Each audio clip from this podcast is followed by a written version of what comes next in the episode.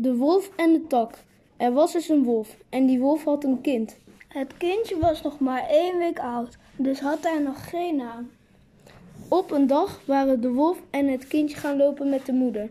Even later liep het kindje tegen een tak aan. Het kindje zei toen Ismaël.